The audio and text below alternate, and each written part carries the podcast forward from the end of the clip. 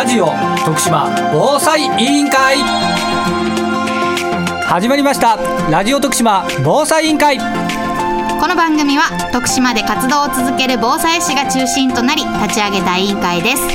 徳島で暮らす一人一人が災害について知り考え行動することで災害から命をそして未来を守れるようになるためにラジオから情報発信していきます。ここから15分間どうぞお付き合いください。この番組は KTM 株式会社の提供でお送りします。今週のラジオ徳島防災委員会は令和4年度フレアキャンパス企画委託事業家族で防災スイッチオンみんなでできる防災減災アクションの様子をお届けします。え今日は令和4年度フレアキャンパス企画委託事業家族で防災スイッチオンみんなでできる防災減災アクションにご来場いただきましてありがとうございます。オンラインで入っていただいている皆さんもこんにちは。聞こえてますか？えー、私は徳島ママ防災士の会スイッチの、えー、代表をさせていただいております。瀬戸めぐみと言います。よろしくお願いします。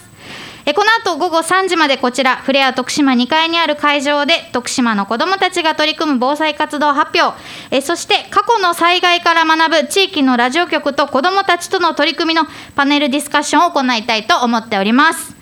えー、イベントや発表、パネルディスカッションに参加いただいた皆さんの防災・減災を考えるきっかけやヒントに、えー、今日出会ってもらえると嬉しいなという思いをいっぱい詰めて、えー、今回のイベントを企画させてもらいました。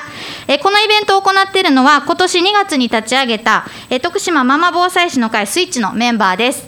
えー、徳島ママ防災士の会スイッチはですね徳島県内で防災士の資格を取得する母親ママ防災士が集いまして子どもたちと共に、え、防災について学んだり、え、親子を対象にした防災のイベントや講座を開催しています。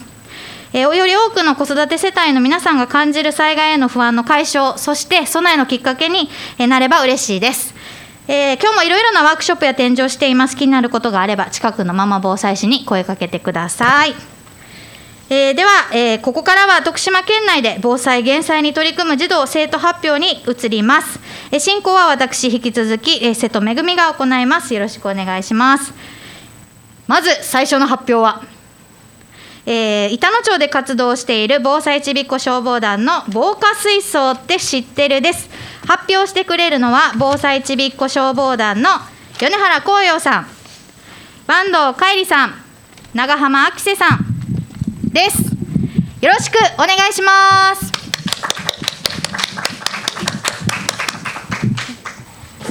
防火水槽って知ってる？防災ちびこ消防団。自己紹介。僕たちは板野町のちびっこ消防団です。板野南小学校に通っています。僕は5年生の米原光陽です。同級生の坂東海里さんと3年生の長浜明瀬さんの3人でちびこ消防団を結成しました。僕たちはバスケットボール部の仲間でお母さんたちは防災士です。きっかけと疑問僕たちは防災士のお母さんから災害について教えてもらいました。そして災害では水がとても大切だなと感じましたそこで災害の時に使うと聞いた防火水槽や消火河川が自分たちの家のや学校の周りではどこにあるのかどのような役目でどうやって使うのかまた災害の時にはどこに避難したらいいかなどを調べることにしました。調査方法板野1板野町役場で防火水槽のある場所を教えてもらう2実際に防火水槽のある場所に行ってどんなものかを調べる。水道の仕事をしている私のおじいちゃんに案内してもらいました。3消防署で消火栓の場所を教えてもらう。4実際に防火栓を触消火栓を触ってみる。消防署長をしていたアキセさんのおじいちゃんに教えてもらいました。5、ハザードマップで避難場所を調べる。6、1から5で調べた場所を知る。場所を地図に印をつける。また、分かったことを書く。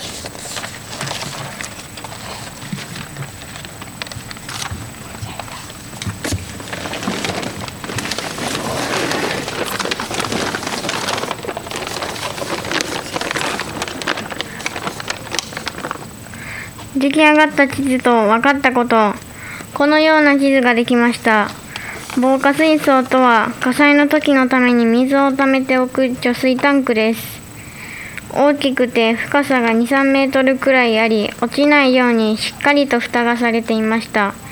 板の南地区には9カ所ありました。地図には赤いシールを貼っています。学校のプールが防火水槽の役割をしていることも分かりました。そのためプールを使っていない時もずっと水を溜めているそうです。またこの防火水槽は水が溜まっているかどうかを消防署の人が点検してくれているそうです。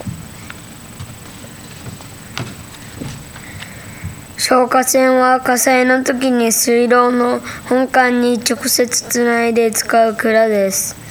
消火栓は消防車が来る前に地域の人が消火を手伝いをするためにあるそうです。地図には黄色い丸のシールを貼っています、えーすごくたくさんありました。道路にあって目立つように蓋が黄色い色で塗られていました。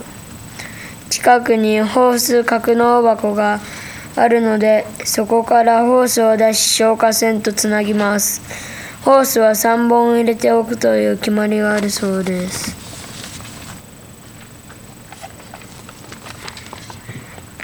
緑の丸のシールは避難場所です。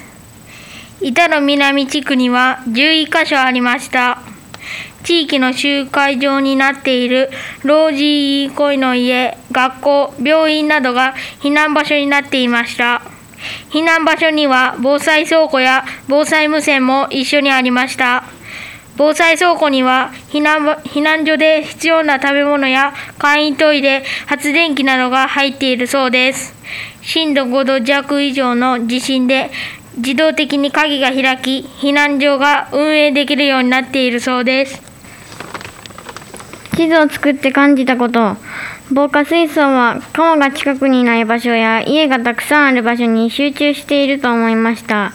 でも数が少ないのではないかと感じました。火災だけではなく震災の時や水道管が壊れた時にも必ず必要なので井戸などの水がもっとあるといいなと思いました。消火栓が自分たちの周りにこんなにたくさんあることを驚きました。今回使い方も教えてもらったのでとても勉強になりました。いつでも誰でも使えるようにみんなが使い方を知っておくことが大切だなと思いました。実際に自分たちの足で歩いたり自転車に乗ってして調べることで避難場所までどれぐらいの時間がかかるのかがよく分かりました。避難場所までを避難場所までの道をしっかり確認していくことも大事だなと思いました。今回僕たちが作った地図を見てみんなが同じように感じてくれたら嬉しいです。これでちびっこ消防団の発表を終わります。でありがとうございました。ちびっこ消防消防団の皆さんありがとうございました。防災ちびっこ消防団の皆さんに改めて大きな拍手をお送りくださ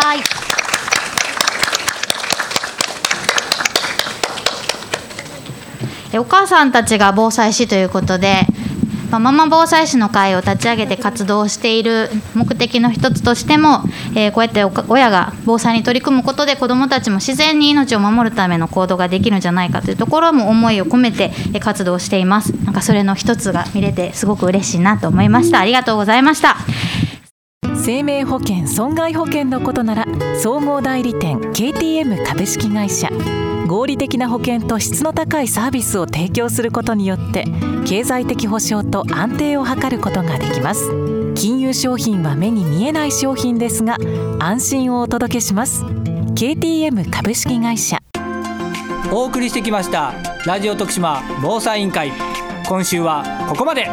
この番組はラジオだけではなくパソコンスマートフォンでも聞くことができますパソコンの方は FM ビザンホームページトップからリッスンラジオのバナーをクリック。スマートフォンタブレットの方はリッスンラジオのアプリをダウンロードして中国四国エリアから BFM791FM ビザンを選択してください。ラジオの電波が届かないエリアの方もとてもクリアな音質で番組を聞くことができます。ぜひお試しください。それではさようなら。